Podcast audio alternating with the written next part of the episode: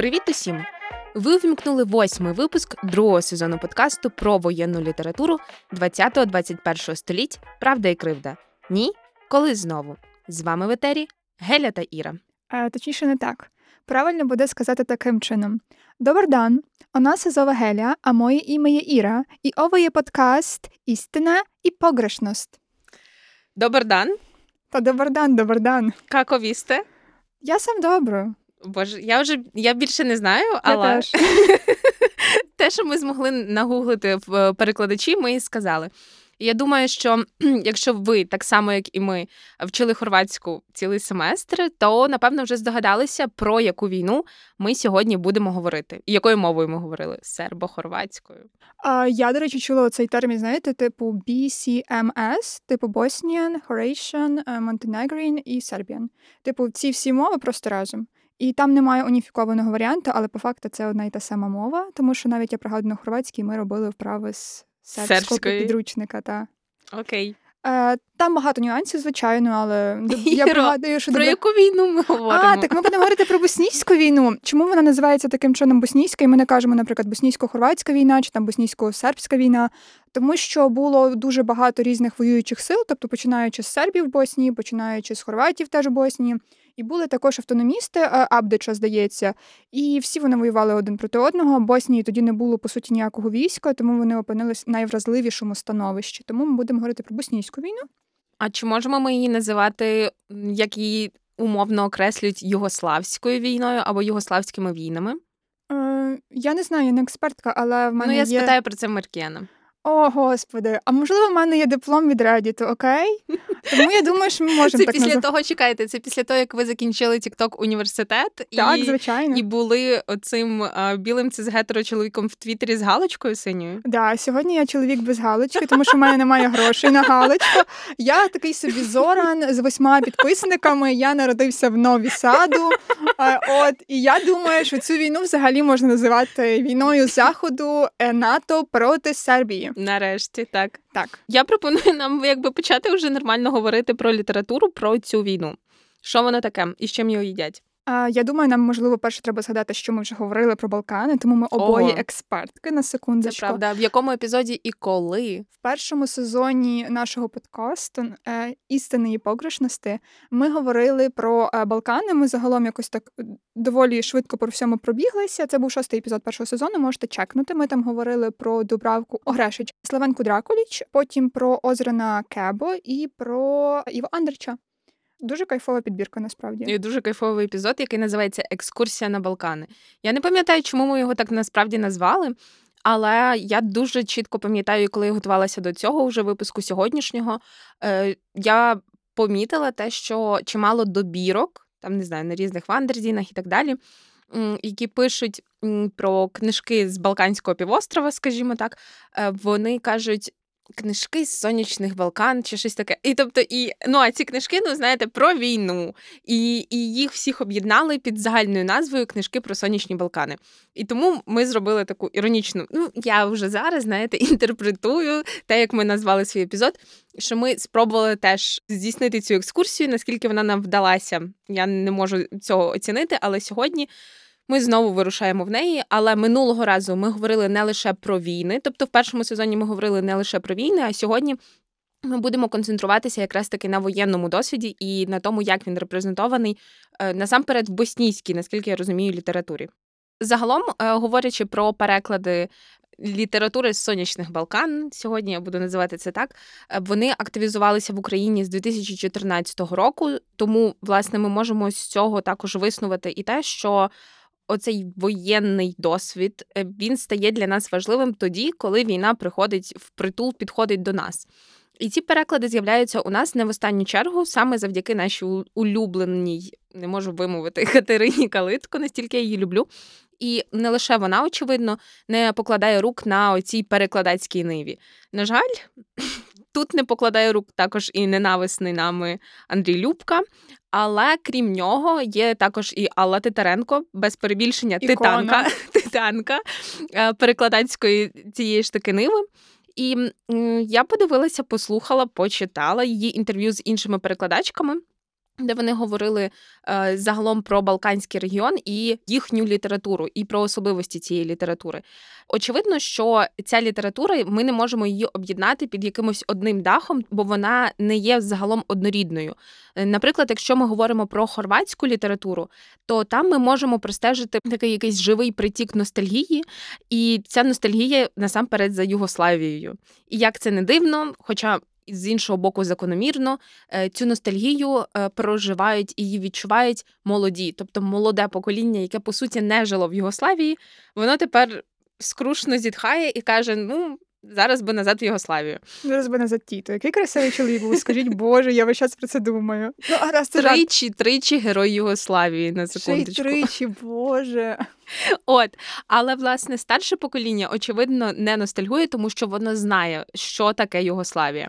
Якщо будемо говорити, наприклад, про словенську літературу, бо її ми так оминаємо увагою, наприклад, так само, як і македонську, там взагалі перекладів майже немає. Якщо ми говоримо про Словенську літературу, то е, основне питання, яке її не знаю, її турбує, то це питання тілесності.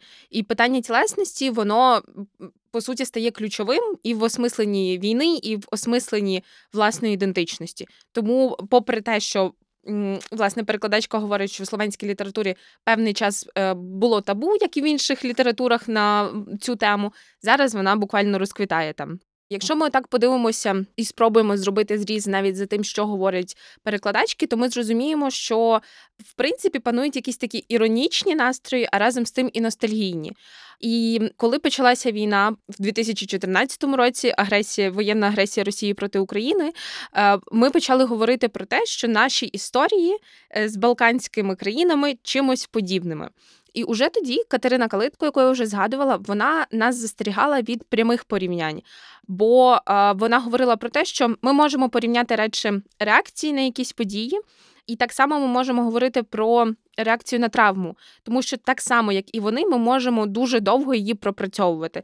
Так само, як і вони, ми дуже довго можемо її прописувати і в літературі. Але вона також говорила про те, що повного знаку рівності ми поставити не можемо, тому що ці країни вони переживали геноцид. Це інтерв'ю 2015 року, і вона каже: Ну, у нас то геноциду немає. І читаючи це буквально вчора, ну я якось так сумно зітхнула і думаю, ну а тепер то власне є. Вона також говорить про те, що нам не може здаватися, наприклад, письмо про геноцид якимось неоднозначним. Тобто письмо про геноцид, воно завжди конкретне, воно завжди має жертву, і воно завжди має того, хто винен, ну, того, хто здійснював певні злочини. Е, І, власне, через це вона говорить про те, про що я вже згадувала раніше, що не існує е, певного якогось консолідованого еталону того, як писати про цю війну, тому що різні народи, і ми про це будемо говорити згодом. Ми про це ще згадає Маркіян. Е, різні народи брали участь у цій війні, і вона дуже заплутана і дуже незрозуміла, якщо ти ззовні. І через це вони і уже посттравму осмислюють абсолютно інакше. Так, я перепрошую, як не зрозуміло. Зоран з Нові Сади би сказав, що Сербія мала рацію, що християни просто хотіли берегтися від злих католиків, від злих мусульман. Тому я перепрошую, все однозначно. А якщо серйозно, ви закінчили свою репліку? Я майже закінчила, власне, дякую за за вашу репліку. Я закінчила репліку, просто я також хотіла сказати про те, що е, для них, е, ну для умовних боснійців, якщо ми сьогодні вже говоримо про них, їм не важливо е, пояснити себе іншим. Їм не важливо пояснити себе умовним українцям або умовним європейцям. Вони насамперед своїм письмом намагаються пояснити себе ж собі. От тому, власне, сьогодні ми будемо говорити про такі тексти. Е, які пояснюють самих себе собі. Але чому власне мене постійно дивує і, можливо, вже навіть дратує ось це порівняння нас із ними і їх з нами. По-перше, війна в Україні триває, вона не завершилася, і ми не можемо порівнювати цю глибину травм і ну, загалом травматизованість суспільств. Але чому так стається? Мені здається, що це пов'язано з тим, що для того, щоб усвідомити якийсь новий досвід, тобі потрібна, мовно кажучи, шпаргалка, подивитися, як було в когось. І ця шпаргалка вона потрібна навіть людям, які працюють з тими речами, щоб, мовно кажучи, розуміти якісь паттерни. Тому що, коли справи стосуються геноцидів, наприклад, ну зазвичай воно все відбувається якимось схожим чином. Тому ми відповідно згадуємо, наприклад, ми згадуємо Голокост. Про який згадує, наприклад, е, один з боснійських авторів, якого ми сьогодні будемо читати. Навіть не один. Так, навіть не один. Там, по-моєму, всі троє. Так. Sorry. І відповідно для того, щоб пояснити собі свій досвід, нам потрібно от зрозуміти чужий насправді. І це якось така людська штука, що ми не можемо мислити себе відірвано від інших. Але проблема виникає тоді, коли ми займаємось такими олімпійськими іграми зі страждань, думаючи, от ми постраждали більше, чи ми постраждали менше, і буквально рахувати цифри мертвих людей, тому що це вже цинізм, це не про людяність і це не про спробу зрозуміти. Це справа, я не знаю, Справа якоїсь ментальної гімнастики, коли ти хочеш утвердити свої страждання, що воно найвище і так далі. При тому, що тим людям, які, наприклад, постраждають від цих речей, постраждали вже від цих речей, їм це не допоможе. Їм допоможе, наприклад, покарати тих злочинців. А для того, щоб покарати тих злочинців, нам треба опиратися на всі попередні досвіди покарання тих злочинців. Тому таке. Але чи існує тоді справедливість? Ви мене підвели до моєї е, улюбленої репліки, яка сьогодні буде словом. Я думаю, можливо, багато хто вже читав профайл від е, Rolling Stones про такого собі е, Сиджана е, Голубовича. Який був діджеєм. Да, діджей Макс, е, просто ікона сербської там цієї діджей-сцени і так далі. А чим же Серджан Голубович настільки цікавий для Rolling Stones? Здавало би, нашим їм писати про якогось там діджея з Сербії? Хіба я не знаю? Ну, ну для чого? Так? Так. От і е, написали вони насправді не просто так, а тому, що було розслідування пов'язане з однією світлиною. Я думаю, багато хто її бачив. Е, це світлина зроблена Роном Гаві в 1992 році у боснійській Бієліні. В 1992 році в Бієліні якраз сталася різанина. А, І, власне, от Рон Гаві він зазнимкував чоловіка молодого, який б'є мертву жінку ногою. І це нагадує насправді, якби е, футболіст е, б'є ногою м'яч. І Цю навіть світлину порівнювали з ними. Ще раз на цю світлину звернули увагу у 2014 році російські пропагандисти, які сказали, що на світлині зображений український е, військовий, який б'є жінку в Криму. Ось так от. І, власне, було підтверджено, що ця світлина була зроблена в Боснії. Чоловік на світлині був представником такої собі банди Аркана. Їх називали тиграми Аркана. Хто такий Аркан, хто такі його тигри? Зараз поясню. Аркана звати Желько, Боже, Желько. Його звати Желько. Людину реально звати Желько. Sorry, ну типу, і він. Ну і просто собі вдуматись, людину, яку звати Желько Рижнатович. Е, він взяв собі щось на кшталт псевдо і почав називати себе Аркан. Це було таке парамілітарне військове груповання, яке складалося з атлетів, е, криміналітету, по суті, і вони власне воювали на боці Республіки Сербської. Отже, оцей Желько Рожнатович він очолював тих тигрів, а молоденький е, Серджан Голубович вирішив благородно взяти участь в цій війні. Але що сталося? Ці тигри Аркана вони були відомі тим, що вони вчиняли воєнні злочини. Найгірша частина з цих всіх історій в тому, що нікого з них не було покарано. Тигри Аркана вони полишалися багато хто в Сербії, тобто там така збочена штука, як е, кат, який йде по вулиці, зустрічає свою жертву, цілком ймовірний. І там ще такий fun fact. Е, ну тобто, це не fun fact, це взагалі жахливий факт. Що е, сам цей Сирджан Голубович, Голубович від Голубки Миру, звичайно. Він живе неподалік від Муралу з Радком Младичем. Радко Младич це якраз один з воєнних злочинців, який був відповідальний за що? За злочини проти людяності, і, зокрема, за різанину Сребрениці. І цей мурал він не просто є, його ще й не можна споплюжити, тому що його охороняє криміналітет. Тобто, якщо ти хочеш отримати по морді або по е, голові, ти можеш просто піти і кинути цей мурал е, яйцем, і тебе поб'ють.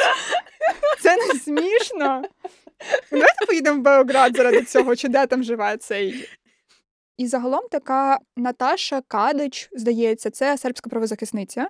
Вона говорить про те, що е, теперішня влада Сербії вона доволі симптоматична в плані того, що багато людей, які, наприклад, воювали в 90-х, е, вони прийшли до влади по суті Варто звернути увагу на те, чим займався теперішній президент е, Олександр Вучич. Він е, власне воював теж проти Боснії в 90-х роках. А Олександр Вучич це так для того, щоб ви собі уявили його. Це така гумова качечка, роздута до двох метрів. Я цілком серйозно про це кажу. Я просто хотіла його принизити. Я вже навіть не я вже навіть забула, чому я про Вучича згадала. Ну словом, е, Вучич він не чим він займався. А так він власне був воєнним, і він здається, вони обстрілювали Сараєво. Тобто, він, е, якщо що, я додам сорс. Тобто я про це пам'ятаю, просто вже в деталях не скажу. Отже, і багато людей, які теж брали участь у цих е, воєнних подіях, вони теж прийшли до влади. І е, ця глорифікація криміналітету і воєнних злочинців, зокрема, теж вона популярна в Сербії. Тобто, що разом з тим є правозахисники, які говорять про злочини Сербії на кшталт Наташі Кадич, є е, режисери, які знімають фільми про це і так далі, які в принципі намагаються відрефлексовувати це все, але є і люди, і їх. Судячи з усього, превалююча більшість, тому що, ну, наприклад, згадаємо після тих воїн югославських, як тяжко люди хотіли віддавати своїх воєнних злочинців. Що в Сербії, що, наприклад, в Хорватії. Боже, там люди, я не знаю, за антиготовіну були готові вмерти. Чувака звинувачували в воєнних злочинах, вони не хотіли його видавати. Тобто, да, такий вайб. Але чому я загалом згадала про цю світлину? Я повернусь на початок, і не просто тому, що її використовували в російській пропаганді, а ще й тому, що той чоловік, який був зображений на світлині, він не покараний, він став діджеєм, він став доволі популярним в Сербії, і його не покарають, тому що на це, як казала Кадич, немає політичної волі в Сербії. Але ще потрясна штука, зараз розповім. Аркан, якщо що його вбили десь там на початку 2000-х, дуже прикольно насправді. Він говорив якомусь там е, західному журналісту, американцю, здається, про те, що е, оцей боже мій як його Сирджан він не, ну, він не бив мертву жінку, він перевіряв, чи вона жива ногою. Я думаю, якщо ви глянете на цей текст е, від Rolling Stones, який написала Софія Джонс, там, власне, є і уривки, і світлини, і купа всього. Так, Тому... це просто буквально як е, окремий сайт, воно має такий вигляд, так. і воно прям таке просто візуально е, буквально страшно читати. В цьому дослідженні це буквально як research, можна сказати. Mm-hmm. Ми допускаємо навіть думки глорифікації ката, і ми не ставимо його в центр. От е, те, що важливо, і те, про що ви говорили. Um, але я нагадую, що ми все-таки подкаст про літературу. А дарма, боже, як ви могли сваритися з приводу політики? Але і власне через це я хотіла б вас запитати. Ну, ми трошки з'ясували, чому е, всім хочеться покласти оці воєнні досвіди якісь в одну шухлядку, щоб стало зрозуміліше і легше жити. Але чи є у нас якісь точки дотику на рівні е, літератури? Тобто наскільки ми суголосні літературно з балканськими літературами, наприклад? Коли йдеться про війну або не про війну, про інші якісь досвіди, просто е, про сам стиль письма. Е, я думаю, тут просто прикол ще й в тому, що наші досвіди, вони, в принципі, хоч на позір здаються подібними, вони такими не є. Тому що якщо ми говоримо про Югославію тих часів, е, ми говоримо, наприклад, про ці етнічні конфлікти, і релігійні конфлікти, і територіальні конфлікти, і мовні конфлікти, якщо вже потім. Словом, то ми говоримо насамперед про дуже мультикультурну державу, де е, певні етноси проживають на різних територіях і все перемішано по суті. А в нас е, з Росією все трішки по-іншому було, тому що тут, в принципі, доволі така. Цікава штука виходить, що росіяни, які живуть в Україні, вони по суті переїздили в Україну. Тобто вони не були як корінним населенням, ну, наприклад, як українські чи кримські татари. Але якщо ми будемо говорити про. Я знаю, що я зараз спрощую деякі речі, але якщо ми, наприклад, будемо говорити про теж Косово, то там ж, наприклад, е, албанці жили теж поколіннями. І потім, звичайно, ті, хто сприяв їхньому заселенню туди. Але Іро, я я, я запитала вас про літературу. Так, sorry. Я я просто скажу так, що наші досвіди, вони, в принципі, не є настільки подібними, щоб все настільки спрощувати. Але ці тексти заходять нам, тому що зазвичай вони які? Вони дуже класні, вони якісно написані. Вони доволі поетичні. Так. Мені здається, це ще й ем, завдяки цьому воно щось у нас трошки клацає. І в цьому плані, до речі, українська воєнна проза вона відрізняється від постюгославської, я думаю. Окей, будемо називати це так. Да, будемо А назив... чим саме? Я думаю, тому що в нас немає. Е, ну, типу, в нас до 2014 року в нас не було такої традиції писати про воєнні конфлікти. Зрозуміло, чому, зрозуміло, через що. Що in question – це Радянський Союз, і ті, хто намагались писати по-іншому, як скажімо так, ці тексти вони війшли в канон в потрібний час. Ем, І таке. Я що хочу сказати, що поки я готувалася до випуску, я гортала книжку Драгани Обрадович. Сподіваюся, я правильно вимовила і наголосила під назвою Пишучи югославські війни, література, постмодернізм та етика репрезентації, е, у якій вона власне аналізує літературу, написану після 95-го року на території Балкан. І вона наголошує на тому, що е, тогочасна література, як ми вже сказали 10 тисяч разів, що вона неоднорідна, що вона дуже різноманітна. Вона розпорошена через географічне розташування самих авторів. Тобто йдеться не лише про територію умовної пост Югославії, а загалом про багато величезну кількість авторів-емігрантів, того самого, наприклад, е, Міленка Єрговича. Він наголошує на тому, що він. Е, з західних Балкан він дуже конкретизує своє походження, але разом з цим він не перебуває безпосередньо е, в батьківщині. Але Драгана Обрадович вона вважає, що саме виникнення цих текстів уже сприяє консолідації е, усіх. Ну, навіть якщо у них умовно дуже різні оптики на події. Але, звісно, е, розбіжності нікуди не зникають, і чи власне не найбільш е, важливою стає поколіннєва прірва, тобто поколіннєва прірва тих, хто пише, з якої перспективи вони пишуть про війну, чи вони пишуть з перспективи такого відстороненого оповідача, який просто переповідає події як факти. Наприклад, ми сьогодні будемо говорити про Славенку Дракуліч, вона буквально це робить, або він невидимий, і ми взагалі нічого не знаємо про нього, або це жінка, це інша загалом оптика, або це молода людина. Наприклад, я не пам'ятаю текстів, але я, зрештою, не так багато читала про воєнні події е, на Балканах. Я не пам'ятаю текстів, де, наприклад, було б щось від імені старих людей, старих жінок. Зазвичай це щось про молодше покоління, це е, щось про юнаків і навіть про дітей. Авторка, власне, підмічає е, те, що герої воєнних романів вони молодшають. Тобто тепер це не настільки юні солдати, як, наприклад, в Другу світову в Ремарка, коли це були там ну буквально юнаки, які йшли на війну, і після війни вони намагалися, вибачте, це таке слово, відрефлексувати свій досвід і те, як вони прожили війну. Тут ми маємо справу буквально е, з підлітками і навіть з дітьми, які тримають в пам'яті оцю в довоєнну і уже воєнну Югославію. І е, це, до речі, власне те, що трошки поєднує і споріднює наші літератури в цьому плані, е, тому що те, про що ви говорили, що тексти не ввійшли в канон е, про про Другу світову, і ми про це говорили, що коли у нас був випуск про Другу світову в українській літературі. І що важливо, е, важливо те, що у нас є цілий пласт текстів, написаний про дітей війни і дітьми буквально війни. Ну тут перший про кого можна і варто згадати, це той самий Григір Тютюдник. Очевидно, що це прям дуже відрізняється від балканських текстів, і наразі е, трошки повернусь до того, що ви говорили. У нас, наприклад, немає такої традиції, як на Балканах, мітологізовано і поетизовано писати про війну. Тобто, мені здається, ми не могли б зараз допустити якогось тексту, який естетизує руїни і естетизує ну, загалом атмосферу міста, яке розбомблене. Тобто для нас це взагалі щось неможливе, неймовірне. Е, в них це доволі навіть окей, і дуже часто це трапляється. І в тих текстах, про які ми будемо говорити, і про які ми сьогодні не згадаємо також. Фігура дитини стає ключовою е, в прописуванні цих досвідів. І тут би я хотіла згадати також роман е, боснійця Саші Станішиця. Я дуже переживаю за прізвище. І, власне, називається роман Як солдат ремонтував грамофон і в якому є ось це умовне альтер-его автора, е, дитина, хлопчик, е, який перепроживає війну, який перепроживає досвід еміграції автора до Німеччини. Е, і там, наприклад, також є про Тіто і про те, як цей маленький хлопчик він ну, вірив, любив Тіто, тому що я вже забула, хто хтось з родичів теж дуже його любив, а потім з род... хтось з родичів, можливо, це був дідусь, помирає, і виявляється, що тіто вже ж теж не такий хороший, і це величезне розчарування для дитини. Зрештою, ми також можемо говорити про вплив е, ідеології на будь-яку людину. Але, зрештою, ідеологія зменшує людину настільки, що вона потрапляє у цей стан дитячої свідомості. І тому оце повернення е, в дитячу свідомість і е, буквально в дитяче тіло допомагає також і побачити.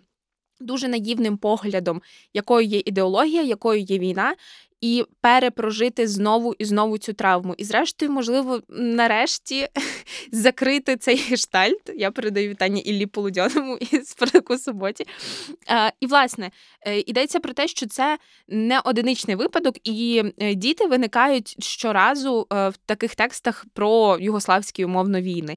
Мені здається, просто що дитина це дуже якийсь класний ненадійний оповідач. Тобто, разом з тим, навіть коли ми згадуємо своє дитинство байдуже, яка це ситуація, воно все таки замилене трошки спогадами.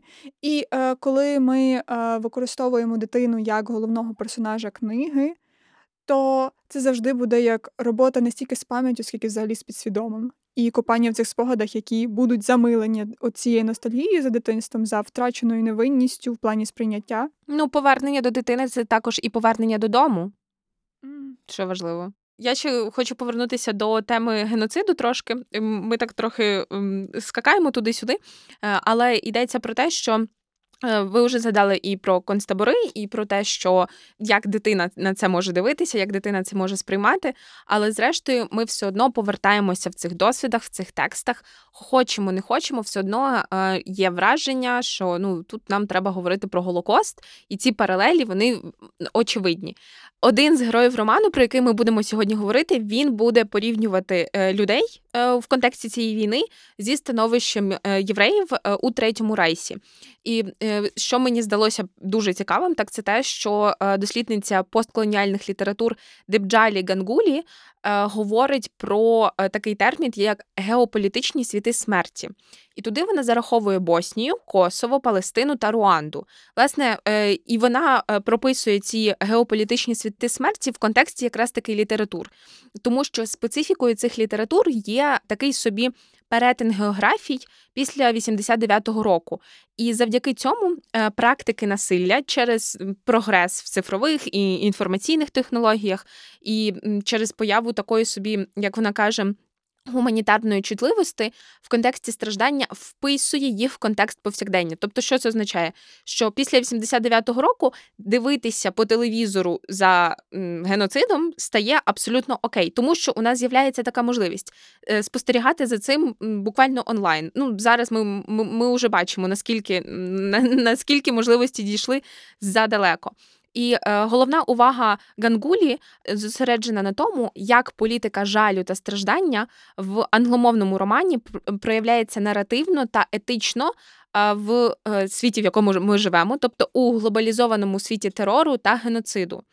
І тут локальний досвід включений в таку собі глобальну циркуляцію світів смерті. І цей рух е, його також називають економікою травми.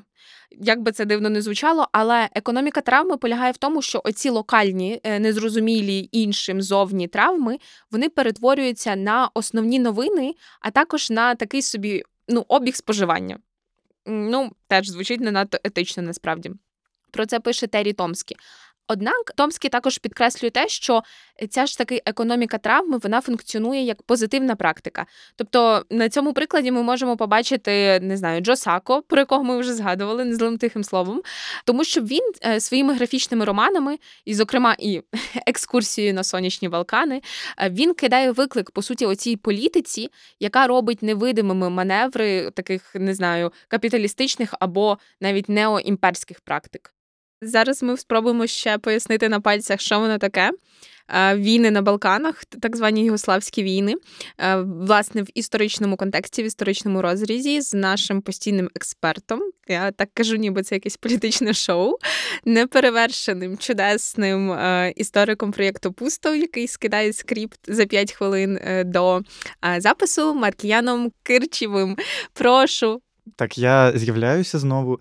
Ем, Сьогодні я сиджу на місці Гелі, це дуже цікавий досвід. Я дивлюся на Гелі водночас. Ну, тобто, я зараз от буквально можу при, от, бути на місці оцієї енергії і бачити, споглядати її. А я сиджу навпроти Маркіяна на місці Іри.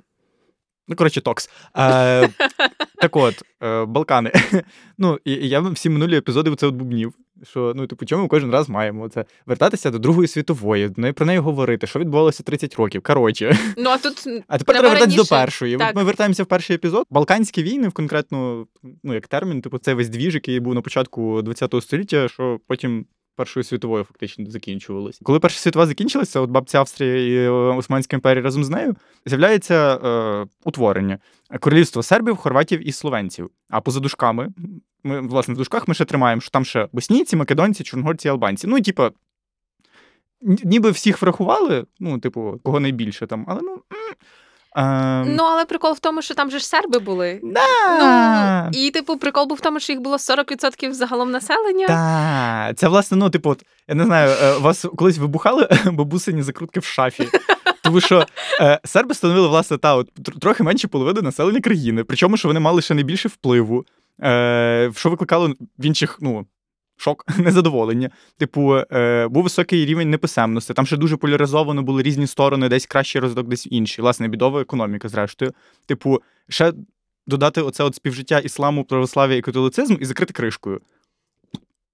Воно, але я не можу зрозуміти, але чому е, серби? Я я перепрошую, тому що я сиджу перед істориком, і зараз я скажу слово сполучення титульна нація. Чому серби були титульною нацією? Тому що ну от ми сказали, що їх 40%, їх дуже мало. З іншого боку, е, я дивилася відео Історія без міфів, тому я тепер знаю все. І там я буквально на місці Іри я говорю її словами. Так от, і там йшлося про те, що один з ідеологів сербів, сербського націоналізму, напевно, він сказав, що серби невеличкий народ але найбільший. Там трошки інакше цитата здається, звучала. Там про те, що що їх найбільше ага. в тому сенсі. Типу, так а що це, це означає? Це, це, це просто це по факту це про кількісний показник. Ну, типу, це ще все в контексті того, що відбувалося власне на початку століття. Типу, і цього всього двіж між імперіями. Ну, типу, тому плані сербам просто десь можна сказати пощастило. Ну, типу, само собою, що це пощастило, має конкретні, типу, е, фактори. Але воно з виходить, що їх не кількісно. А зрештою, якщо тільки коли це все утворюється, на початку вони ж, типу, ділять назву навіть е, королівства з іншими, причому ну не зі всіма, але. Не не просто королівство Сербія, стали е, постімперським, типу якимсь таким. Тут вже власне грав кількісний показник, і просто те, як вони провадили те, що було в країні. Ну знову ж таки, через те, що ці всі регіони дуже між собою різні, десь хтось більше з цього вигравав, якби.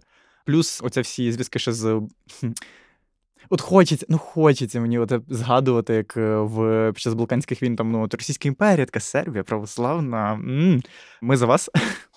Наші. От, що, ну, можна десь можна десь типу, там сказати, що ну, теж їхні штучки там десь були. Ну, коротше. Але так, зараз трошки треба рухатися далі, бо ми тут засядемо. В 29-му році от. Е, вони такі: ні-ні-ні, три нації оце от згадати, ну то трошки таке. Давайте ми назвемо королівство Югославія. Що значить, що всі? Ну, типа. А що значить Югославія? Слов'яни, які на югу. Ага. На, ну, південь, да? Звучить красиво. Ну, але, типа, а чи слов'яни? А що таке слов'яни? Ну, типу, не знаю, це взагалі вся ця тема з е, підняттям, визвищенням слов'ян. Це як оці зараз дискурси про те, що може ми таки скажемо, що росіяни не слов'яни. Такий орієнталізм, привіт. Фіно-угорські племена. Це дуже проблемна штука. А там, ну, це спосіб десь об'єднати, виправити десь якусь ситуацію нерівності. Так тоді виходить, що вони просто змінили назву і більше нічого не змінилося. Країну поділили на 9 адміністративних одиниць, але поділили так, що там не сходяться кордони і етнічності. Ну, типу, взагалі. Причому, що власне вже в цей час там, от навіть теж Косово, воно було тоді мало право автономії, якщо я не помиляюся. Там було ще оця воєводина, так, так. Я забула її теж ще от одна. Воєводина, мені здається, так, називається. Так. Вони мали от, право автономії. Лише два регіони. Так, причому я так розумію, що ну, типу, ті кордони Сербії вони таки зберігаються в теперішньому форматі. Все ще поділили то класно, але серби все залишаються дуже класно в правлячій еліті і в армії. Що ми згадаємо ще трошки пізніше, тому що це такий типу, ну, не фан-факт. Я думаю, що ви вже чудово розуміють, до чого це буде вести. Ну і що? Ми рухаємося, оце от вже майже 30-ті, ну це вже 30-ті тепер стали.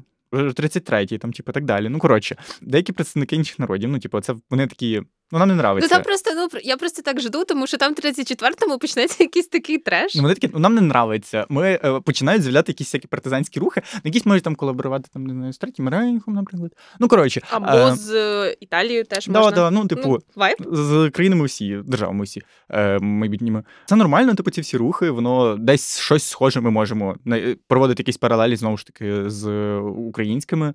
Е, партизанськими. Це цікаво. Тому що, власне, я так розумію, що з майже з кожної етнічної групи, типу, були власне ці от партизанські рухи. Ну, не робить країна, ну не робить. Ну що ви цей вот? Ну, і вони ж між собою постійно воювали. Та да. Тобто. Ні, ну типу, це питання, напевно, співзалежності просто країни одне від одного, регіонів, типу, і ну.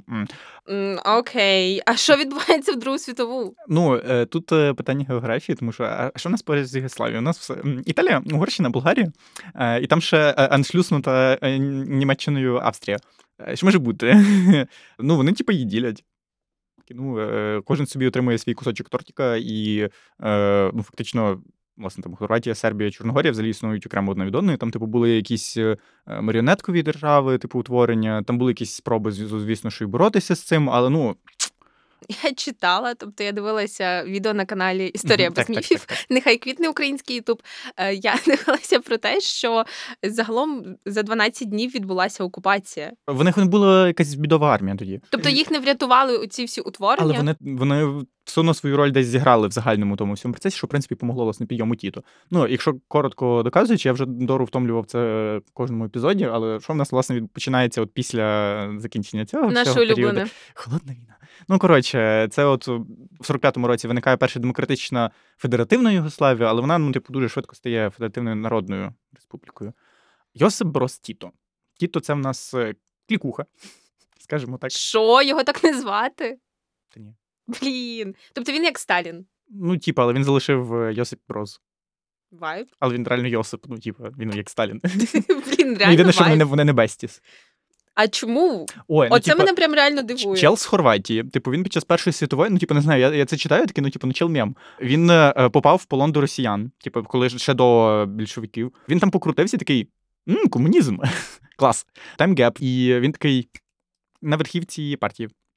Дуже швиденько собі піднімається, типу, вернувшись. Він там щось відсиджував в самій е, Югославії, де ну, він приїжджав. як, як Сталін. Під час Другої світової, під час цієї окупації, він теж займався партизанським рухом, тому що там було власне декілька оцих от головних, і його само собою був дуже направлений власне в комунізм. Його репутація на тому так класно підтрималась, тому що король в Югославії в той час був в екзилі. В Англії, здається. Та, та, та. Тіто пропрацював публіку так, щоб вони такі: а для чого нам король? Папа. Ну і все. Не вертайся. Ми тебе не чекаємо. Ми тебе не любимо. У нас є У нас є тіто тепер. От, і е, він ще заодно піднявся, оце, е, коли вже закінчувалася Друга світова, типу, в Європі. Армію він трошки зібрав, якби. І вони, і вони трошки там е, теж е, себе показали. Ну, коротше, він вийшов е, Ну так він так. чот- ну, чітким типом. Так в 43-му році, там же ж коли ділили тортики.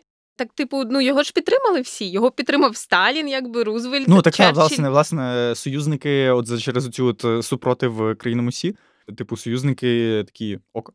А Добре, тому ти що- легітимний. Але е, але власне чому? Тому що він стримував. Тобто вони такі, типа, о, клас, типу, ми його підтримуємо, а він буде ну ще в ході Другої світової, а він буде якби стримувати. Так вони після класно. Другої світової отримали кусочок е, Італії там е, чуть-чуть.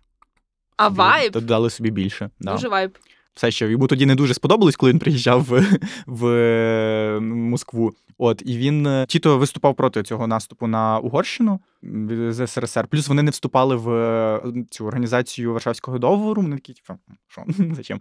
Ну вони собі прям дуже сильно сміялись, ну, типу, з СРСР. Так а чого так? Вони не сприймали його як диктатора. Власне, те, про що говорили, ну, типу, про що згадували, типу, для них диктатура, типу, і ну, ці всі погані штуки, ну я не кажу конкретно саме цей термін, в принципі, оцей вайб, це стосувалося конкретно совка.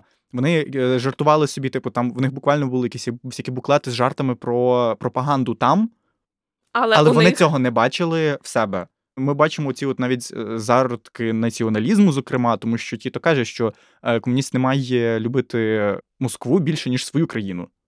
І через це я прочитала на Ютуб-каналі Історія без міфів про те. Вибачте, блін, я така погана експертка. Я побачила, подивилася про те, що е, якби Тіто розсварився зі Сталіним, тому що Сталін сказав, що Тіто хто у нас е, якби націоналіст. Він у нас хто? Він у нас інагент. І е, довгий час навіть е, планувався наступ на Югославію. Так, там не вийшло через те, що ну Сталін вмер. Вони ж вони з Хрущовим там якось типу собі покращували стосунки, але ну не знаю, це дуже цікаво е, в контексті того, що ну там стосунки СРСР з Китаєм, типу, які ніби в одну сторону дивляться, але в якийсь момент такі, типу, І з іншого боку, Америка підтримувала Югославію. ну». там ж, типу, коли Тіто це в 80-му вмирає, там приїхало, приїхали всі. Типу, похорони. Боже, великий Тіто. Слей. Я, я уявляю це як прям ну, слейний похорон. Вибачте, Сонячні Балкани. Ми давно не згадували сербів. це правда. Не знаю, чи варто. Ні, але насправді так. 91 рік е, СРСР е, тріщить по швах, Югославія така, що ні, Ну, теж хочу. а я не особливо. Та, да. Е, ну, реально не солодко собі жили, і власне зростали ці ці націоналістичні настрої. Хорватія, Словенія, Македонія того ж року власне проголошують незалежність. Причому тут ми вертаємося трохи до е, термінології конкретно боснійської війни і е, загалом югославських, тому що проти незалежності е, проголошення Хорватії і Словенії Македонія, слава Богу, обійшлась. Там виступали. Ну, типу, це були воєнні конфлікти. Типу, вони не були тривалі. Е, там, я не пам'ятаю, в одному випадку це все прийшлось мирно, в другому там було щось ну, десь сотня втрат. Тому от ми власне це все розглядаємо в комплексі, тому що це все було дуже бідово. А чому це було бідово? Двома словами, Слободан Мілошевич. Yes. Е, Так, ну, типу, він з 89-го був президентом Сербії е, і, власне, направив Хорватію, Словенію, Югославські. Ну, але по факту сербські війська. Знову ж таки, тут ми, власне, вертаємося до цього фанфакту. Їх найбільше. Найбільше сербів. Тому що вони всюди. Добре, а казус Белі який був? Типу, щоб що вони це роблять? Просто? А чо, а чо, а чо, а чо? А, нам теж хочеться. Ну, типу, він це от потім ще урізав автономію Косова потроху, потроху, що потім вже вилилося вже в 99-му, здається. Та от, але то ну, трохи інша тема. Сербія, Чорногорія, е, власне, з того всього такі. Їм стало сумно. А в смислі Югославії не буде. Вони такі, ні, Югославія буде. Ми створимо союзну вдвох Республіку Югославія. Дві країни рішили собі об'єднатись. А, От, залишається що? Залишається Боснія Герцеговина. І тут ми, власне, доходимо до цього всього, в котрій, крім самих боснійців, власне, які сповідують іслам, було надзвичайно багато в сербів, очевидно, звісно, Куди конечно, ж без них? православних, і е, частина було хорвати католики. От бабусина закрутка.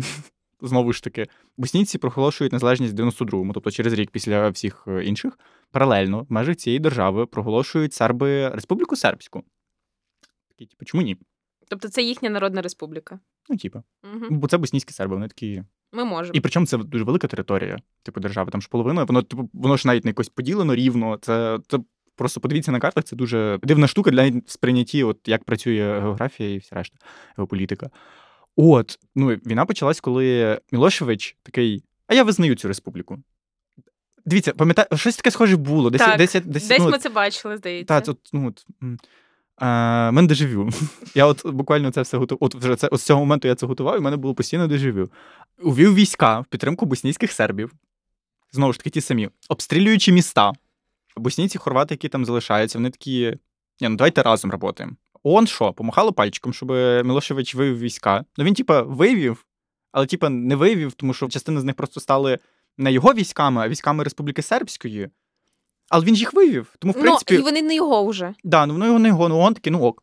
Добре. Ну, тобто... Головне, що вивів. Ну, щось вийшло. Ну, тобто, весь світ такий, типу. Ну, да. якийсь період, так. Сербська армія там, типу, брала це в полон цивільних, відправляли їх в табори, страчувала, зрештою. А ООН просто накладала санкції на Сербію. Вони давали гуманітарку і відправляли миротворців. Вертаючися до подій, ем, вже так, типу, ну, складна ситуація, да.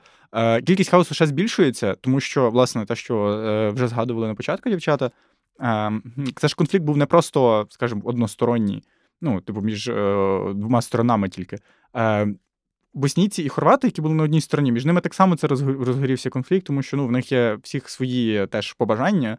Це тривало два роки цієї війни. Типу, там так само, причому за за підтримки США це вкладався е, до миру. Ну, типу, тому конфлікт в конфлікті притих. Е, Мілошевич, розуміючи, що власне війна йому починає приносити дуже мало вигоди. Е, якби він починає від цього все змиватися, і він кидає боснійських сербів, по суті, на призволяще. І він надіється, що з нього знімуть санкції.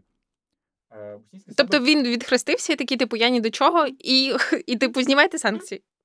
Окей. Е, Ну, типу, боснійські серби продовжували чинити геноцид. Е, Тому що, власне, так само, що згадували, е, різанина в е, Сребрениці, ну, типу, це буквально наймасштабніший воєнний злочин, конкретно в цій війні. І, ну, напевно, один з найбільших, типу, які, в принципі, відбувалися в Європі. І це було в липні 95-го року. Це було сплановане масове вбивство босійськими сербами боснійських мусульман. 8, 8 е, тисяч. Це відбувалося протягом е, 10 днів. Це за за 10 днів, значить, 8 тисяч місць.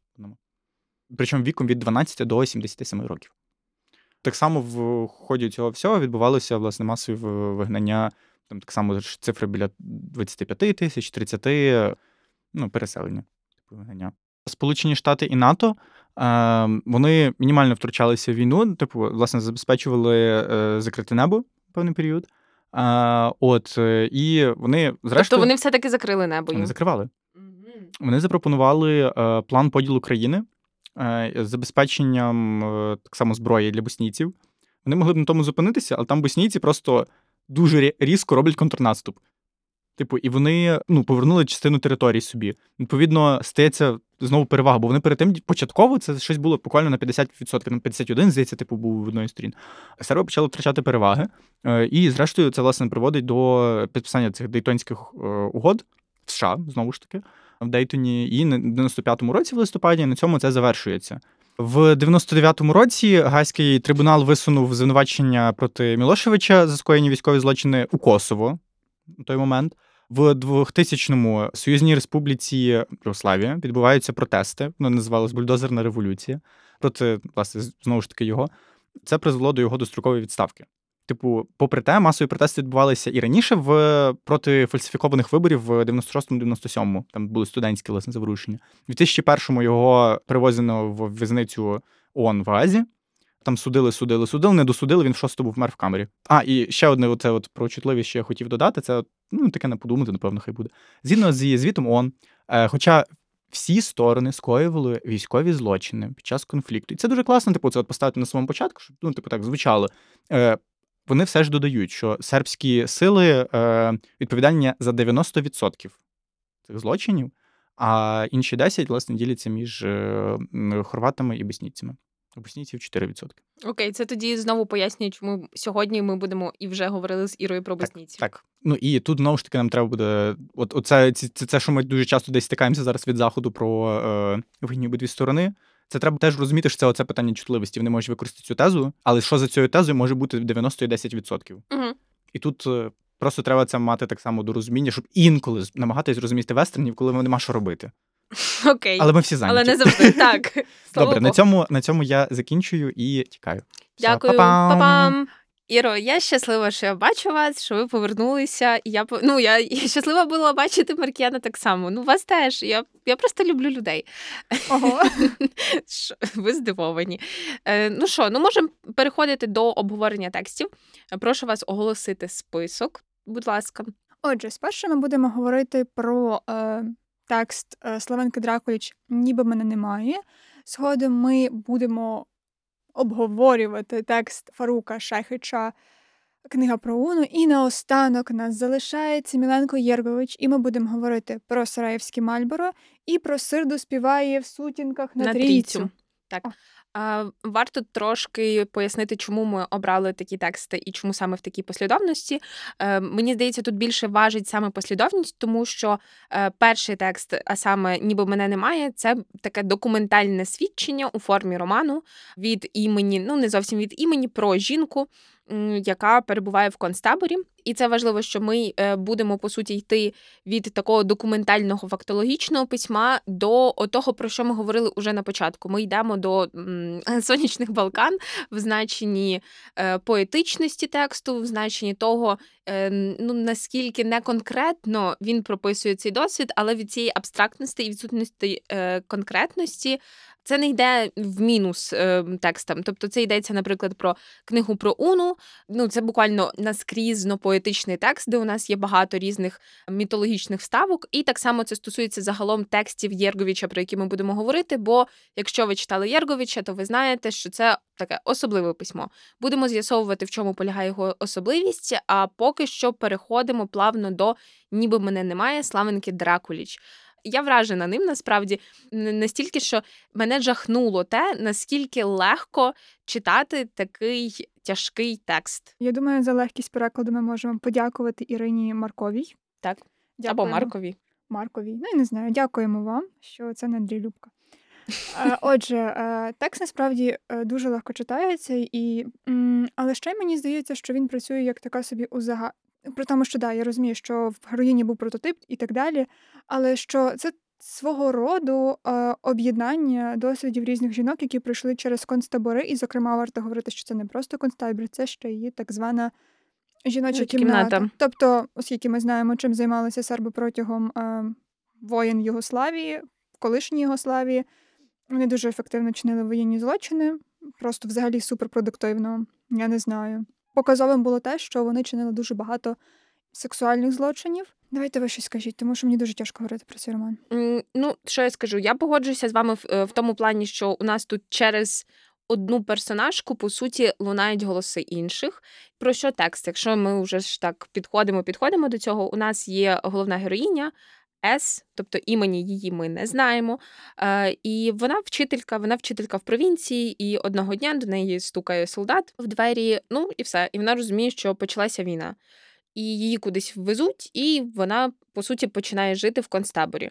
От, ну буквально це це весь сюжет, але це ж буквально роман, і роман закільцьований на одній важливій події на події народження. І вже з перших сторінок стає очевидно, що вона е, вагітна, і вона була зґвалтована, і вона була зґвалтована власне сербом. Ну мені це стало зрозуміло одразу. Ну. Вибачте, але коли я читала, мені було ще особливо болісно, тому що не так давно я е, дивилася бачення метелика.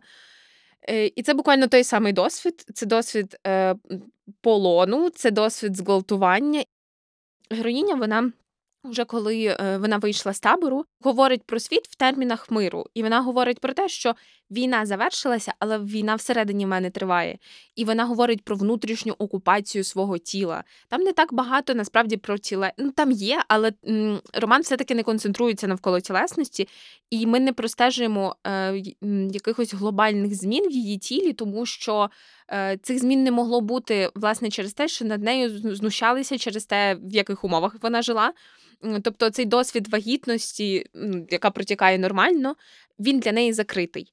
Е, і те, як вона ставиться до цієї дитини, як буквально до цього чужого іншого, якого вона має якось доносити, і потім уже їй не важливо, що з ним станеться. І вона, от буквально. Це останнє свідчення про війну, яке є в ній. Вона його виштовхне, і вона думає, що вона зможе забути про це. Мені здається, що е, більше це роман все-таки про пам'ять, тому що вона намагається залишити собі те, що могло б їй, хоча б якось нагадати про довоєнне життя. І найбільше, що мене здивувало, так це те, що уже на другий день. Життя в таборі, тобто буквально позавчора вона ще жила звичайним, ну умовно мирним життям. Минає два дні, і вона вже починає згадувати, як було до війни, і вона вже абсолютно призвичаюється до нових обставин життя. Е, і вона сама цьому дивується. Тобто, наскільки людина адаптивна істота, і наскільки вона може прийняти ну, нові обставини, і ну їй не те, щоб це буде ок, але їй доведеться просто заради того, щоб вижити.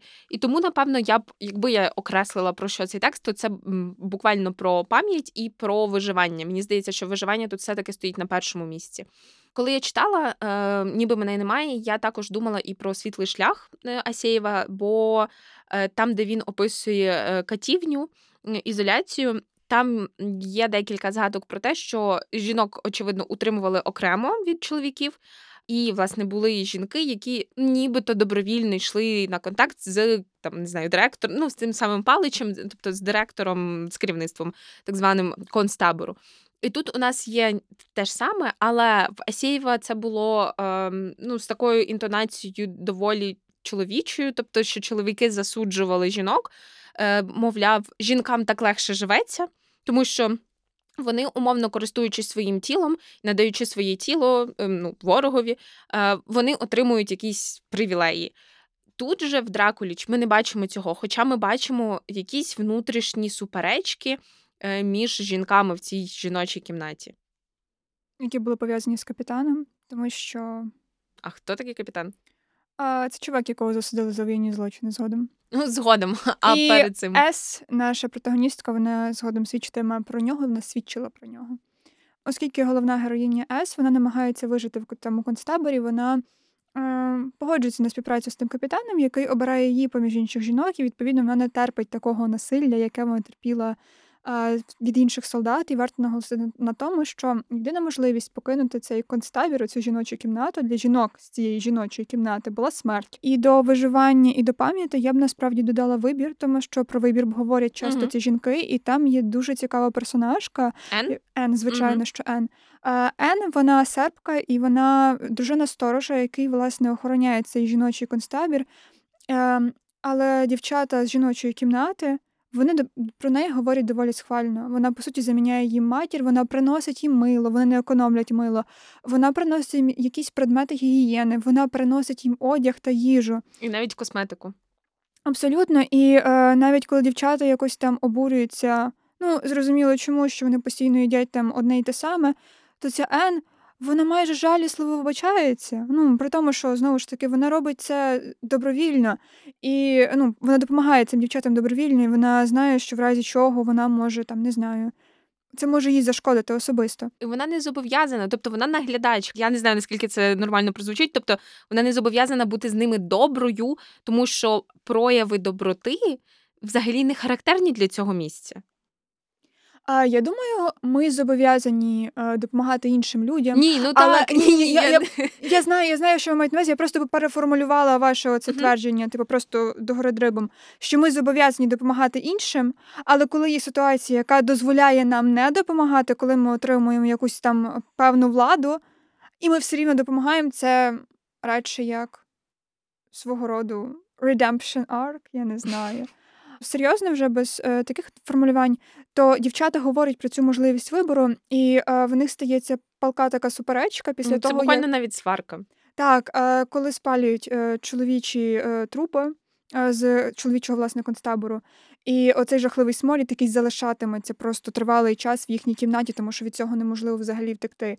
І дівчата говорять про те, що Ен, вона теж, вона як вони, вона як серби, вона теж наш ворог чого е, чого С е, протагоністка не розуміє, тому що вона проявляє до них доброту, яку до них не проявляє ніхто. В цьому плані дуже цікава річ, що оцей капітан він теж, наче проявляє доброту до цієї С, але як сказати, це така доброта в лапках.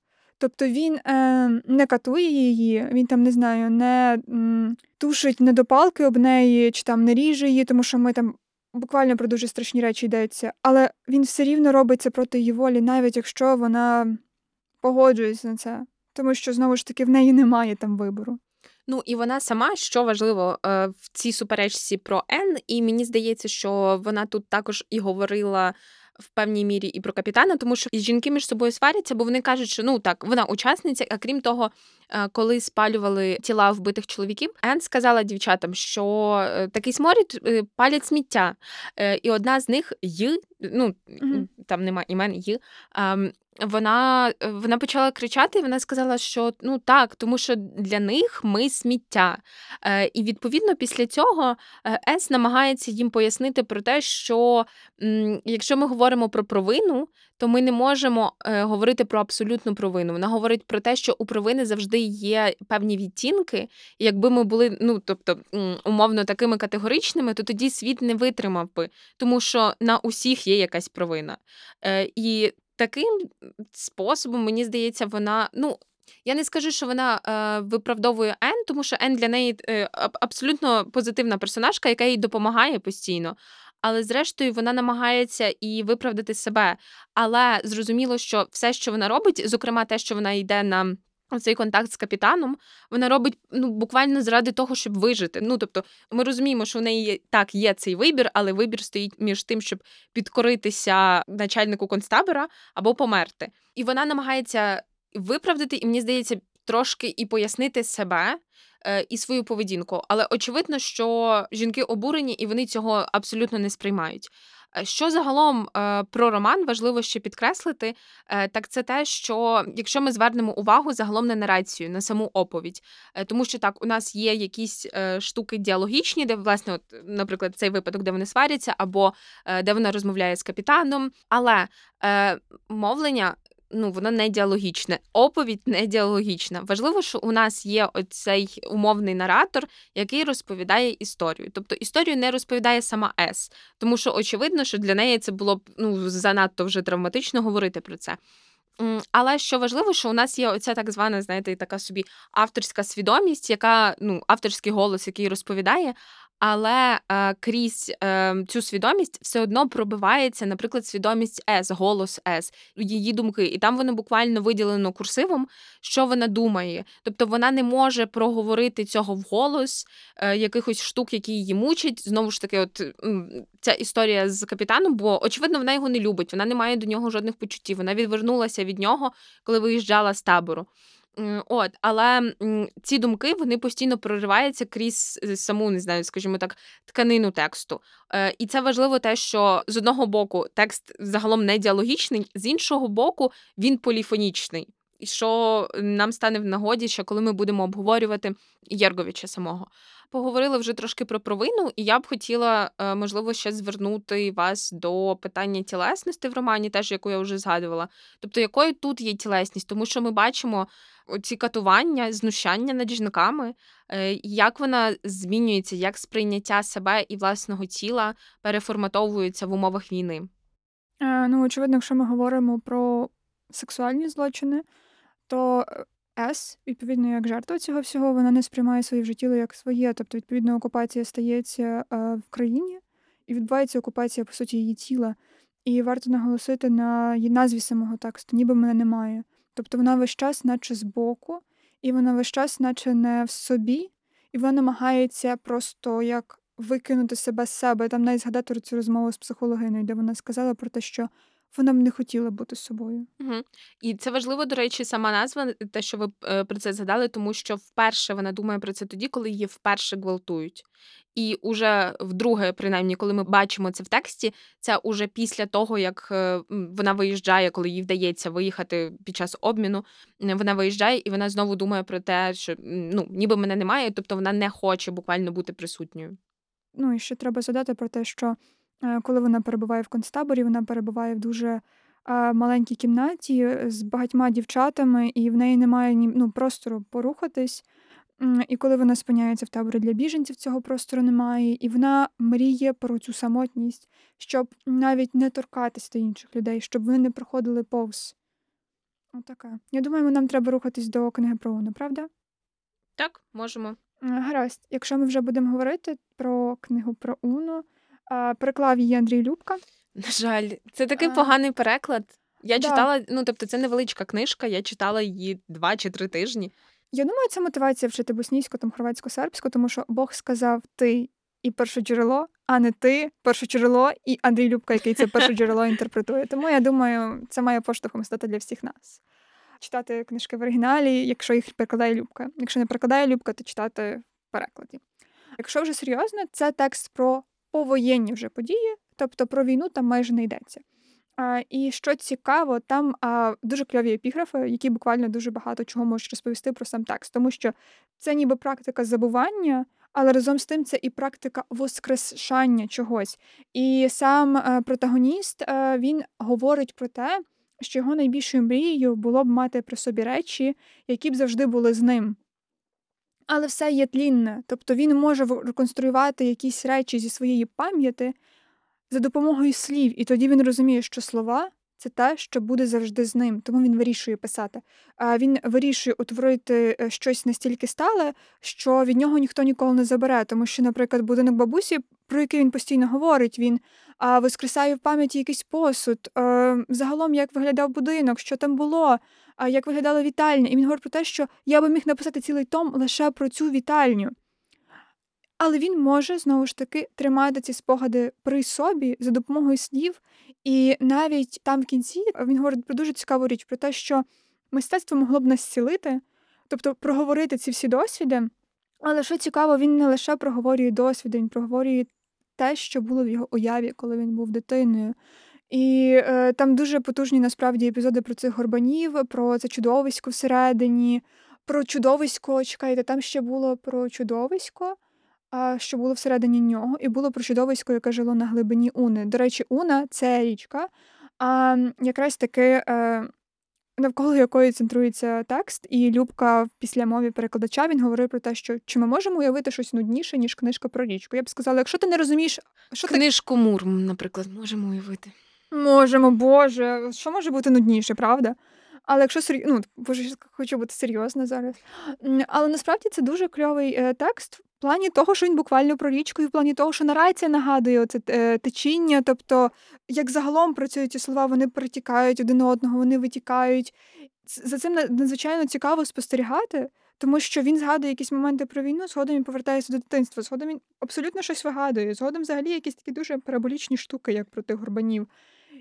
І за цим страшенно цікаво спостерігати, тому що ми розуміємо, що йому недобре наратору, але він намагається через ті слова якось очиститись, вимитись, як тою водою в уні, наприклад.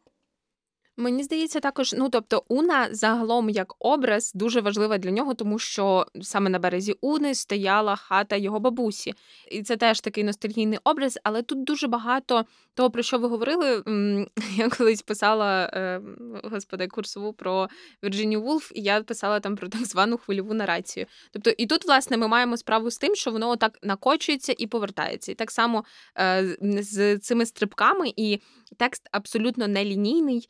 І Уна власне працює для того, щоб ну річка працює для того, щоб заземлити. Це буквально простір, на якому стоїть місто, і поки от для героя, і мені дуже хочеться насправді його назвати не просто героєм і не просто персонажем, а ліричним героєм. Тому що я вже стільки разів говорила про поетичність, і ми доволі часто говоримо про поетичність в контексті воєнних е, текстів. Тобто, коли ми говорили, наприклад, про Іран, там теж таке було і тут. Тобто е, для мене це такий ліричний герой, тому що ми не дізнаємося про нього жодної конкретної інформації. Далі ми будемо говорити про Єрговича.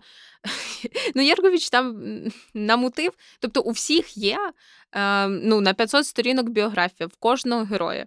Тут у нас невеличка книжка на 250 сторінок, де біографії героя фактично немає. Тобто, якщо нас реально запитати про що книжка, ну ми скажемо е, ну, під заголовок роману повоєнний роман. Е, і важливо те, що його самого героя, ліричного так званого героя, його вводять в стан гіпнозу. І що дозволяє самому героєві переживати ці події, але знову ж таки, ці події вони під таким якимось туманним серпанком, скажімо так. Е, і з одного боку, у нас є Уна, і, наприклад, те, як він в дитинстві е, ловив там рибу, з іншого боку, є Уна, на берегах якої він вже як дорослий, він воює. Е, у нас є бабуся. Е, яка молиться на килимку в хаті. Потім у нас з'являється ця ж сама хата, але вона повністю розбомблена.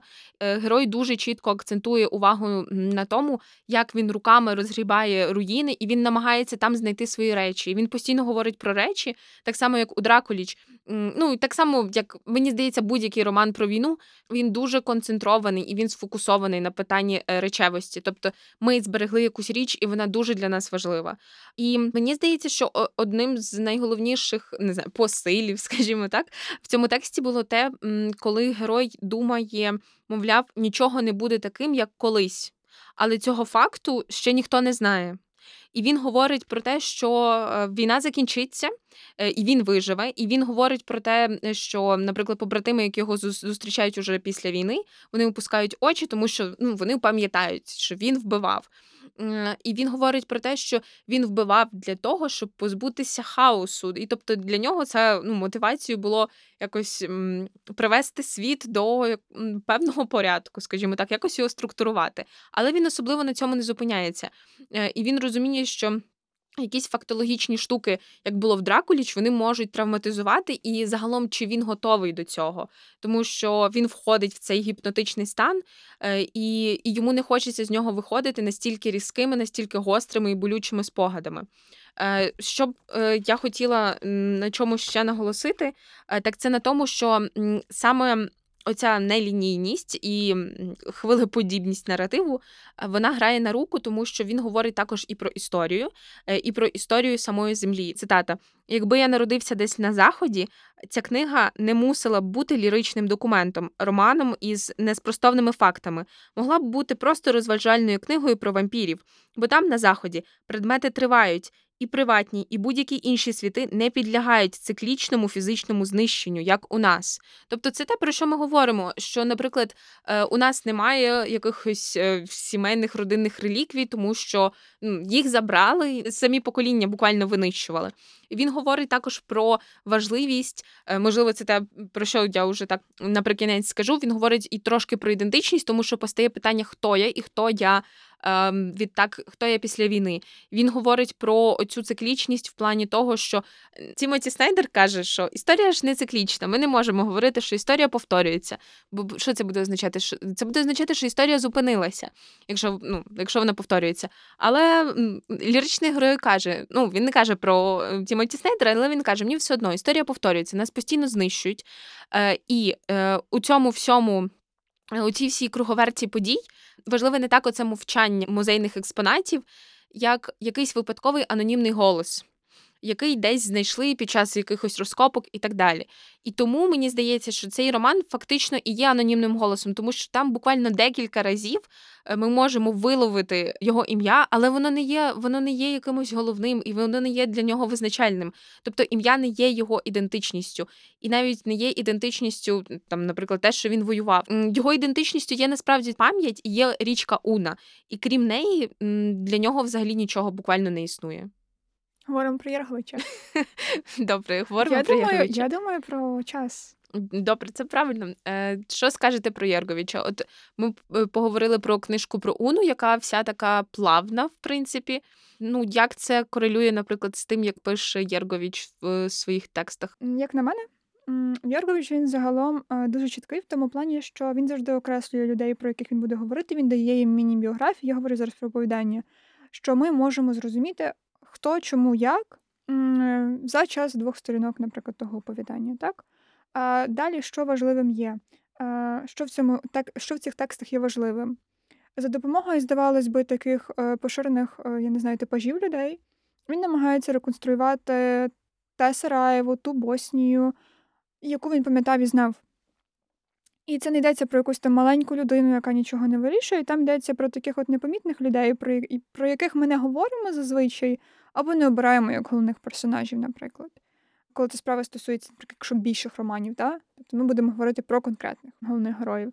Коли справа стосується оповідань, він бере от такі якісь доволі пересічні типи і розповідає історії. І зазвичай вони, Боже, він починає просто щось настільки дрібного, а виходить щось страшенно зворушливе. Там Є оповідання про дівчаток, які крали яблука, і в результаті через кілька років хлопчик, який побив одну з цих дівчаток, по суті, дає її батькові яблука. І це буквально якесь примирення між родинами. І це просто через яблуко, це просто якась, я не знаю, баночка варення, яку робить цей батько. Тобто я не хочу спойлерити. Але це щось настільки дрібне, крихке, незначне, здавалось би, боже, баночка варення чи там яблука ті. Але разом з тим ти щось відчуваєш від прочитаного. Перше оповідання з цієї збірки це про кактус, воно так і називається, де здається, це перше, е, де дівчина залишає героєві кактус. Згодом вони розходяться, а він залишається з тим кактусом в Сараєві під час обстрілів. І коли він розуміє, що цей кактус вже не переживе зими, він бере його з собою в підвал, і цей кактус гине, і ми не знаємо, що буде з тим героєм. Ну, тобто, і це буквально кактус, і ти плачеш цей кактус вже все. Ну, тобто, sorry, що я проспойлерила а, трошечки, я не хотіла спойлерити. Але це насправді треба вміти, я перепрошую. Треба вміти просто з якоїсь оцієї речевості вийти на щось значно більше і сидіти і просто чувствувати. Я перепрошую. І ці оповідання, по суті, такі ж він пише про різних людей в різних обставинах. І в результаті ти все рівно чувствуєш відчуття, чувствуєш чувства. От, так що я дуже дуже за це ціную Єрговича, і я дуже ціную його за цю спробу ословити це все і ословити це все з любов'ю. Тобто про війну, навіть про війну він пише з любов'ю. Там є оповідання. Я думаю, воно було дуже класне, як приклад в плані того, про що ми говорили до того. Там є момент, де чоловік е, хорват рятує дівчину а він залишається в величезній квартирі. Відповідно, йому хочеться ці кімнати заселити, тому що ну йому дивно жити в такому великому помешканні. І туди приходить дівчина, боснійка мусульманка, він е, католик, угу. і в результаті йому соромно визнати, що він прикипів душею до цієї дівчинки. Що йому вже не так самотньо жити з нею. Вони він часто якось і відгаркує, і загалом у них якась така доволі специфічна комунікація. Але оця дівчина вона заходить в одну кімнату з хрестами, вона бачить це католицькі хрести, вона собі думає. Ну, все-таки от католики ліпші, ніж православні. Православні бувають, а католики, ну, нехай кричать, але я бодай собі можу проночувати і в теплі. І коли оця дівчина гине, він плаче, тому що він не міг сказати їй те, що він їй хотів сказати. Тобто, це буквально якось він став для неї якоюсь батьківською фігурою, чи що. Тобто він це буквально якісь дуже батьківські переживання. І це все якось дуже дивно читати. Дуже дивно читати в тому плані, що це буквально про страшні речі, але про ту любов, яка все рівно є в нас, яка нікуди не зникає. І навіть мені здається, якщо ми будемо говорити і про Фаруха Шехича, і про е, ніби мене немає Дракулі, чи там є от про ці моменти відчуття любові до чогось, до когось, і вони рятують. Угу, да. Так, от, власне. Да, Так патетично, але ну Треба прочитати і почувствувати. Окей, я можу е, розказати трошки про серду. Боже, та само собою я хочу послухати. Добре, що я можу сказати? Я не дуже задоволена цим текстом. Е, З якої причини? Тому що е, ну, це я так кажу жартома іронічно. Е, Тому що назва у нас яка? Серда співає в сутінках на трійцю. Хто така серда? Ну, одразу ж запитання. Це дівчинка, е, яка помирає в 2005 році. Її знаходять мертвою, е, і незрозуміло за яких обставин. І це все про що ми знаємо. Е, і здавалося б, що з цього може вийти, ну з цього можна розкрутити ну, хорошу детективну історію. Тобто, хто така, по-перше, серда, чому її вбивають, їй на той час 15 років, е, чому її вбивають, хто вона така. Е, я вже декілька разів запитала, хто вона така, тому що текст ставить це питання, хто така серда, але текст не дає відповіді, хто така серда. От в чому прикол. І тобто, це не спойлер. Просто. Е, загалом, е, ще навіть в передмові е, Єрговіч пише, що історія, по суті ж, обертається навколо загибелі серди, але про загиблу дівчинку ми не дізнаємося нічого або майже нічого. Вона головна героїня цього роману, але її насправді немає. І прикол такий, що роман великий. Да? Уже уже про щось. І е, роман насправді не про дівчинку, яка померла, не про дівчинку, яку убили, задушили її насправді, е, а про п'ятьох чоловіків. Е, і насправді це все-таки повернення е, задля пошуку якогось компромісу, компромісної навіть пам'яті щодо війни, яка уже минула якраз таки 15 років тому. Е, що дивує, е, так це те, що ем, поки я читала, мені було дуже прикро, тому що про серду.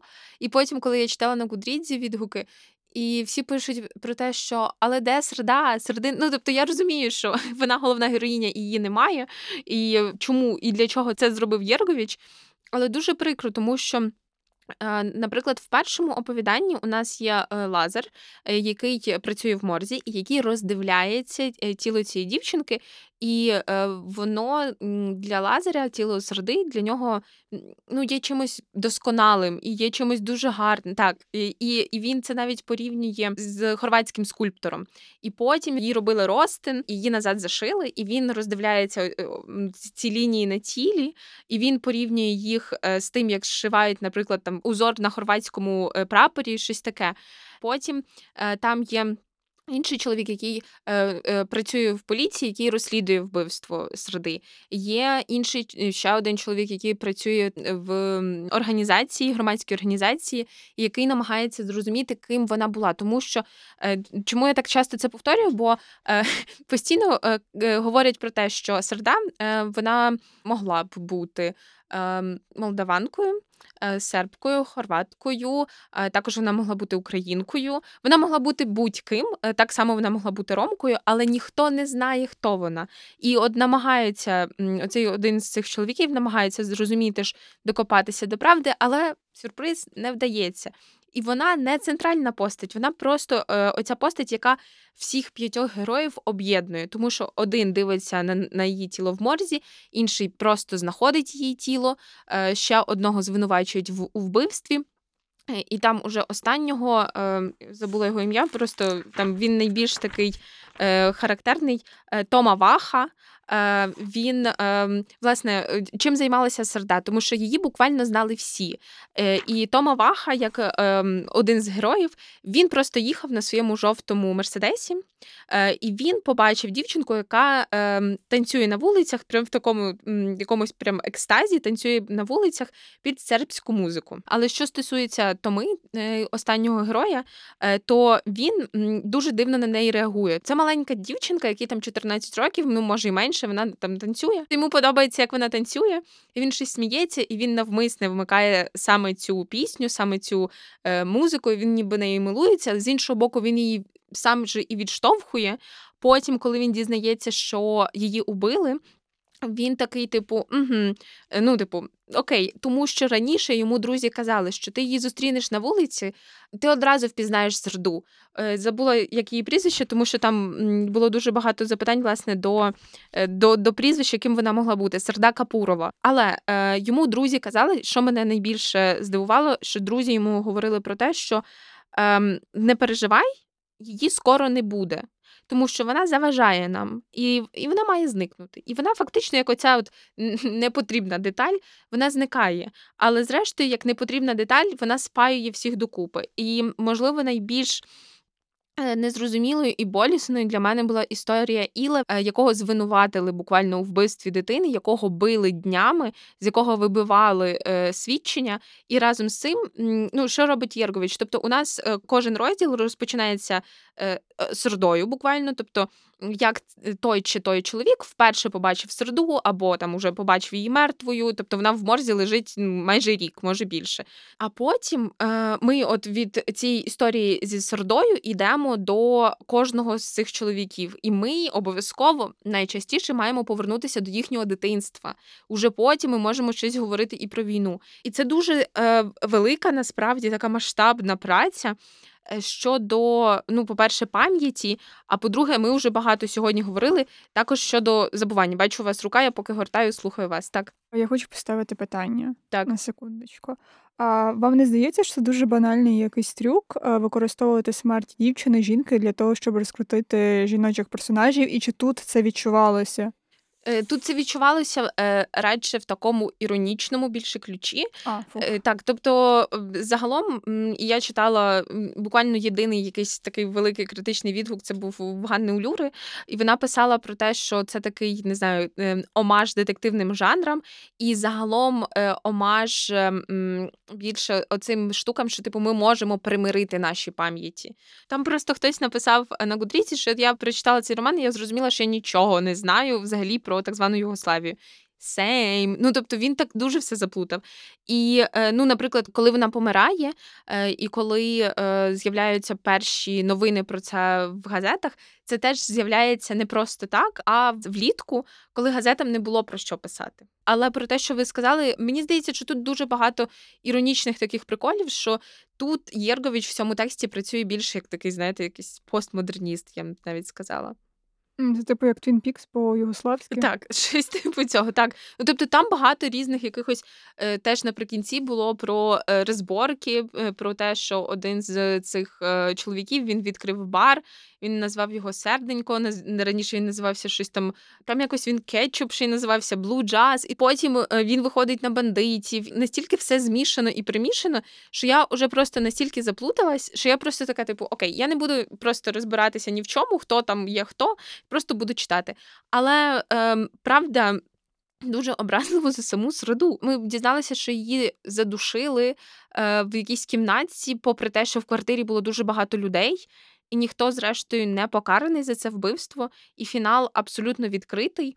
От е, уже повертаючись, ну і завершуючи, Улюра говорить про те, що ну от мовляв, Єргович нам говорить про те, що ну деколи треба і якби забувати, тому що от ми бачимо приклад, що от люди не забули. Це величезний роман з величезною поліфонією. Тобто, у нас тут є буквально усі точки зору, буквально усі точки конфлікту. Е, І і, і він же насправді про війну. Тобто Серда народжується в 92-му році. І це теж абсолютно не випадково. Але це теж, типу, знаєте, з такою ноткою, ну, трошки такою іронічною. Але тут якась така добра іронія, я б сказала. Добра іронія про такий спосіб народження, так, ну, таку причину народження? Ні, ні, ні, ні. Це те, що я помітила, що вона народилась в 92-му, але ми не знаємо точно коли. Тобто, з одного боку, у нас є свідчення, що з 92-го, з іншого боку, вона каже, що їй було 17 перед тим, як вона померла. Тобто, там там все дуже заплутано і все дуже незрозуміло.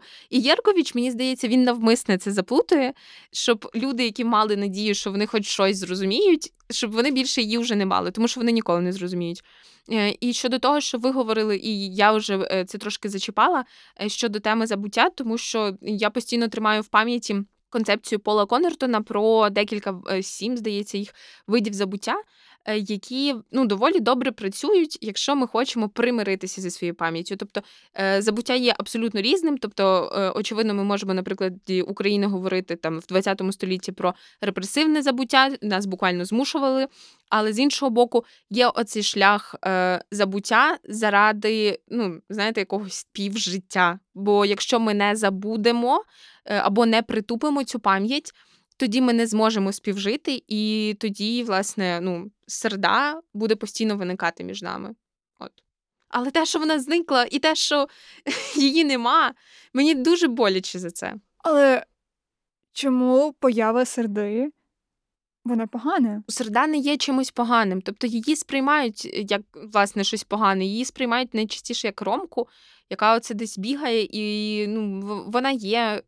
Але от коли її, коли її не стало, уже щось пішло не так. І тобто, зрештою, серда виникає як цей подразник, і героям доводиться ставити багато запитань собі та іншим. Але не щодо серди, очевидно, а щодо подій, які сталися 15 років тому. Угу. От тому ось так. Хочу це прочитати.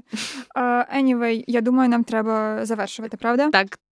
Ми сьогодні обговорювали три тексти. Насамперед, це була Славенка Дракуліч, е, і її текст Ніби мене немає. Згодом у нас шов Фарух Шехич е, і його книга про Уно.